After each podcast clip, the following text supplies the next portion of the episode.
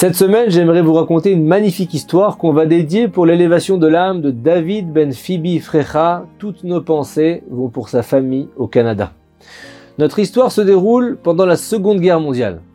Avant la mise en place de la solution finale et des camps d'extermination, les nazis commencent dans l'Europe de l'Est la Shoah par balle. Ils mènent des rafles dans des petits villages d'Europe de l'Est. Ils incendient, ils fusillent systématiquement tous les habitants juifs. La maison de Chaya Rachel Friedman, une jeune fille juive, vient d'être brûlée. Elle ne sait pas où est sa famille, elle a ni refuge, ni nulle part où aller. Elle a réussi à s'échapper et la seule chose qu'elle sait, c'est qu'elle doit fuir devant l'avancée des Allemands qui cherchent à exterminer tous les juifs de la région. Chaya Rachel ne réfléchit pas. Elle ne pense à rien d'autre qu'à fuir à tout prix. Elle court sans s'arrêter et pourtant, le vent la gêne, les champs sont vastes, elle est à découvert et à portée de tir des SS et des villageois. Son cœur bat tout rompre, elle a de moins en moins de souffle, mais ses jambes continuent à avancer d'elles-mêmes. La nuit prend progressivement le pas sur le jour, elle est à bout de force, elle voit presque plus rien. Chaya Rachel sait qu'elle doit trouver maintenant une cachette. Si elle ne trouve pas où se réfugier, elle risque d'être trouvée ou de perdre connaissance. Elle s'arrête un instant, elle lève les yeux et regarde tout autour d'elle. Soudain, son cœur s'arrête momentanément de battre. Est-ce qu'elle voit bien ou c'est un mirage Elle se frotte les yeux. C'est pas une hallucination. Au milieu du champ se trouve une vaste et belle maison de trois étages entourée d'un jardin verdoyant. À bout de force, Chaya Rachel avance sur le sentier. Elle aperçoit une porte façonnée avec une poignée en ivoire. Cette belle demeure appartient sans doute à une personnalité importante, peut-être le garde champêtre de ce domaine rural. Le danger est absolu, mais faute d'alternative, elle n'a pas le choix, elle frappe à la porte. Son cœur bat à une vitesse incontrôlable, elle murmure Dieu, Hachem, fais en sorte que ce soit des gens bien qui ouvrent la porte. Ouvrez la porte de grâce.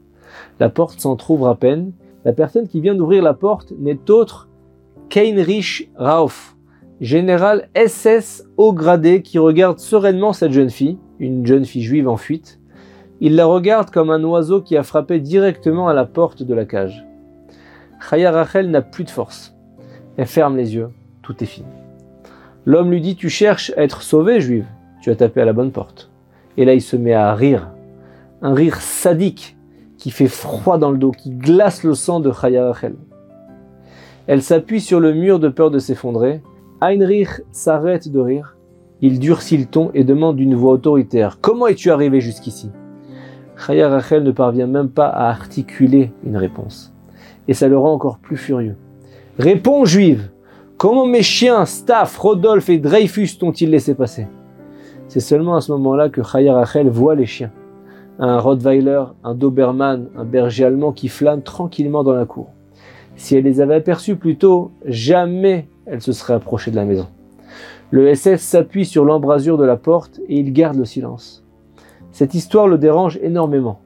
Ces chiens sont dressés pour mettre en pièces toute personne qui s'approche de sa maison. Pourquoi n'ont-ils pas tué cette intruse? C'était quoi un accident? Une inattention de ces chiens de garde? Heinrich veut vérifier et là il a une idée, satanique, aussi cruelle que lui. Il lui dit Écoute bien, juive, ma femme va te montrer ta chambre. Tu pourras y dormir cette nuit. Et demain, tu seras libre. Tu pourras repartir chez toi. Bien sûr, tu prendras à nouveau le sentier des chiens. Je ne vais pas leur donner à manger ce soir. Ils auront de l'appétit demain matin. Pense à leur donner quelque chose à manger. Le sort que réserve le SS à Chaya Rachel est d'une cruauté insoutenable. La jeune fille sait qu'elle n'a aucun espoir de survie face à ces trois chiens, et quand bien même, par miracle, il ne la toucherait pas, le nazi l'abattra froidement. Elle va tergiverser une nuit entière en attendant sa mise à mort demain par trois chiens dressés dans la plus grande férocité.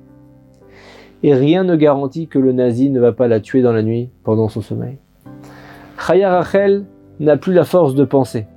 Elle est miraculée d'être encore en vie. Elle arrive dans une chambre somptueuse au fond de la maison avec un lit agréable, un tapis doux. Comme prévu, la nuit est longue, Chaya Rachel ne ferme pas l'œil.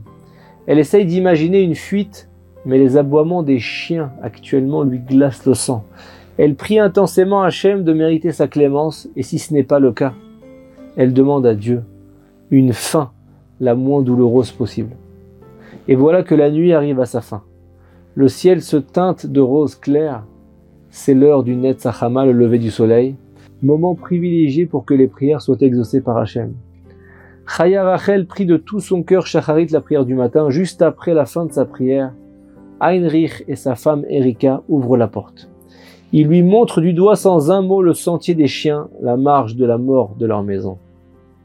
Son heure est venue, Heinrich lui lance Je te promets que si les chiens ne te touchent pas non plus cette fois, je te protégerai pendant toute la durée de la guerre.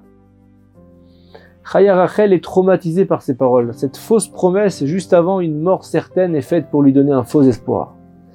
Et surtout pour rendre sa mort atroce encore plus crue. Elle est figée devant les trois chiens, elle se retourne et elle constate que le SS a déjà sorti son revolver. Faute de choix, elle avance d'un pas vers le sentier de la mort. Elle lève un instant les yeux vers le ciel. Chaya Rachel avance tout doucement en observant le sentier. Elle le trouve d'une grande beauté. D'un coup, elle commence à réaliser que c'est le sentier qui va la mener directement au paradis. Son état d'esprit change subitement. Elle a plus peur. Elle accepte désormais son sort funeste. Elle en est presque à le désirer. Elle se sent comme une fille de Dieu qui avance progressivement sur le chemin joli, parsemé de fleurs pour retrouver son Créateur. Dieu a décrété une ultime épreuve pour elle, une expiation finale avant de rejoindre le Gan Eden lavé de tout péché, où elle va retrouver certainement sa famille disparue hier. Elle doit accepter ce passage initiatique avec amour malgré les affres de la guerre et la condamnation à la mort bestiale que lui impose le général nazi. Chaya Rachel fait échouva, Spontanément avant le passage dans notre monde, elle verse des larmes d'émotion, de repentir, ça coule sur son visage, toutes les craintes et les peurs ont complètement disparu, les chiens vont l'accompagner jusqu'aux portes du palais divin. Encore un pas, un deuxième, elle est prête, elle rêve de sentir la présence divine, de voir ce nouveau monde. D'autres chiens imposants s'approchent d'elle. Ils remuent la queue et ouvrent la gueule. Elle se prépare mentalement à ressentir la douleur des crocs des chiens dans sa chair. Mais les chiens la regardent il reste pour le moment cloué sur place à son approche. Depuis le pas de la porte, Heinrich observe la scène, il est incrédule, cloué sur place comme ses chiens, sa femme Erika s'emporte, c'est pas possible, cette fille est une sorcière juive. Chaya Rachel continue à avancer sereinement le long du chemin entouré par des murailles de chiens. Une fois arrivée à la porte, elle ne sait pas si elle pleure de tristesse de ne pas être au paradis, ou si elle pleure de joie et d'incrédulité après avoir parcouru une centaine de mètres sans avoir été touchée par un seul des chiens. Elle reprend ses esprits, remercie Hachem de l'avoir épargnée. Cet accompagnement du ciel ne l'a pas quittée pendant toutes les années de la guerre. Et même l'odieux Heinrich a fait l'impensable, il a tenu sa promesse. À chaque fois que Chaya Rachel a été faite prisonnière, elle a été relâchée. La jeune fille est l'une des rares survivantes de la Shoah. À l'issue de la guerre, Chaya Rachel a eu le privilège d'épouser le fils unique de Rabbi Yecheskel Sarna, Rabbi Chaim Sarna, l'un des Rosh Yeshiva, directeurs spirituels de la Yeshiva de Hebron à Givat Mordechai et à Geoula, deux quartiers de Jérusalem. Elle a mérité de diffuser la Torah, d'élever une génération de tzadikim, de justes. Des millénaires plus tôt, les chiens n'avaient déjà pas aboyé quand les Hébreux sont sortis d'Égypte. Le miracle s'est reproduit pour Chaya Rachel des milliers d'années plus tard en pleine Seconde Guerre mondiale au cours de laquelle des millions de ses frères, de nos frères, sœurs juifs sont morts dans des conditions indescriptibles. Pourquoi a-t-elle bénéficié d'un tel miracle? Seul Hachem le sait, mais cela ne doit pas nous empêcher de nous renforcer. Est-ce que ça pourrait être la promesse du Talmud qui affirme que celui qui prie au lever du soleil sera protégé de tout dommage physique? Peut-être. Sa émouna, sa foi vibrante, son amour intense du ciel alors qu'elle allait devant une mort certaine, c'est possible aussi. On ne saura jamais. Ce qui est sûr, c'est que le programme de vie de Chaya Rachel est simple. Marcher avec foi dans le sentier de Dieu. Ce qui est beaucoup moins simple, c'est qu'elle a su mettre en application ce programme dans les circonstances les plus insoutenables. Shabbat Shalom.